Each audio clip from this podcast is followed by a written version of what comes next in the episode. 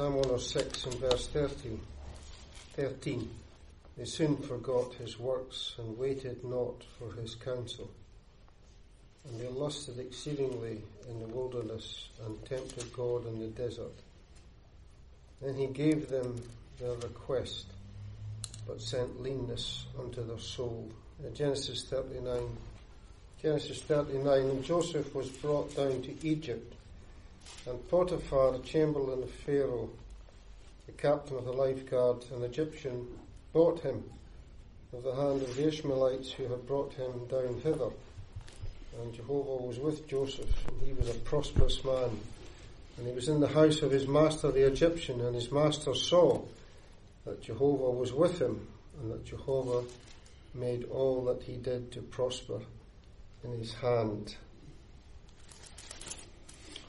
In verse 22, and the chief of the tower house committed to Joseph's hand all the prisoners that were in the tower house, and whatever they had to do there, he did. And the chief of the tower house looked not to anything under his hand, because Jehovah was with him, and what he did, Jehovah made it to prosper. Psalm 1, just verse 3. And he is as a tree planted by brooks of water, which giveth its fruit in its season, and whose leaf fadeth not, and all that he doeth prospereth. Just a reference in John's third epistle. The elder to the beloved Gaius, whom I love in truth. Beloved, I desire that in all things thou shouldst prosper and be in health, even as thy soul prospers. For I rejoiced exceedingly when the brethren came and bore testimony to thy holding fast the truth, even as thou walkest in truth. I have no greater joy than these things that I hear of my children walking in the truth.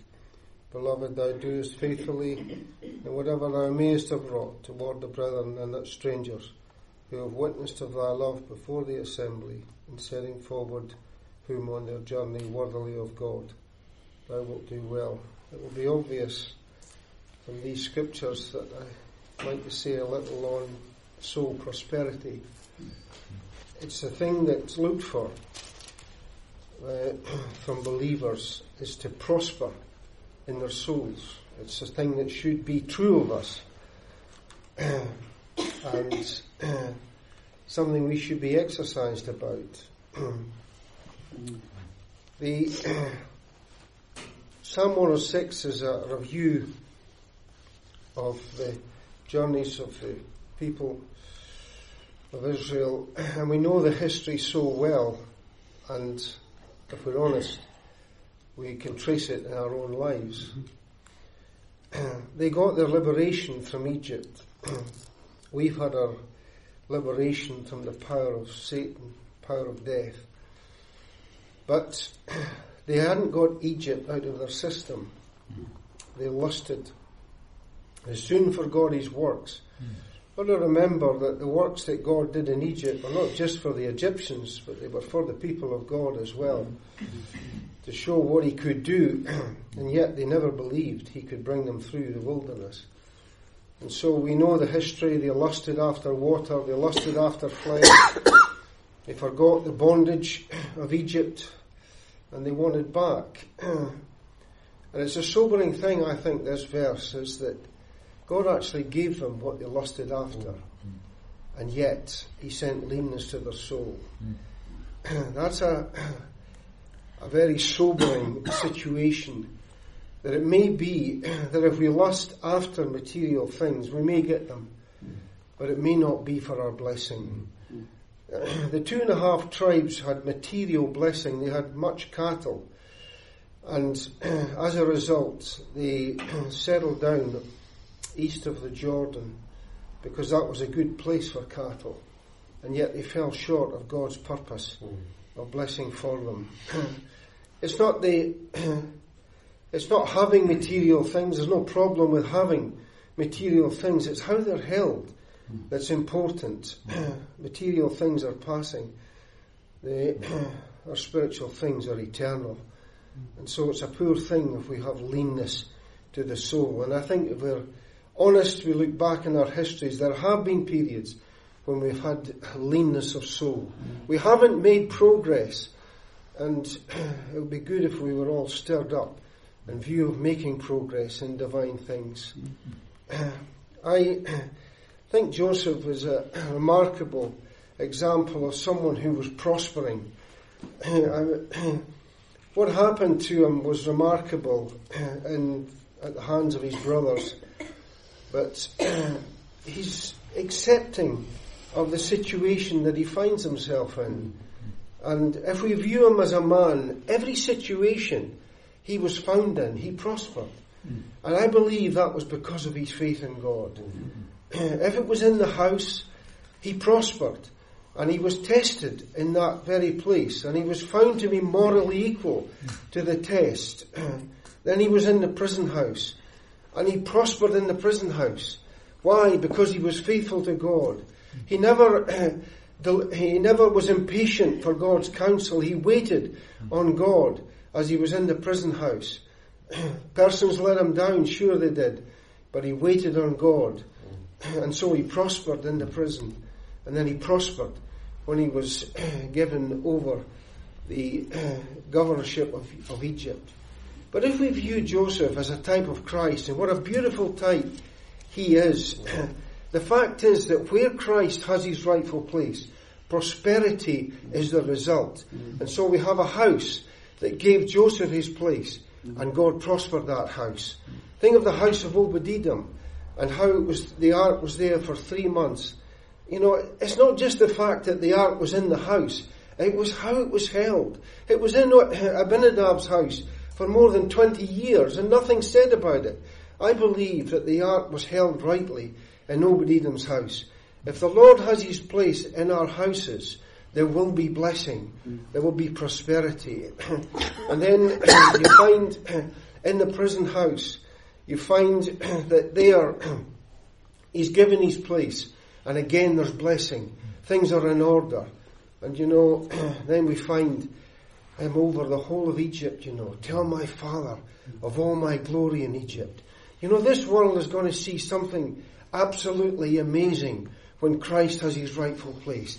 Think of the universal prosperity there's going to be in the millennial day when Christ has his rightful place.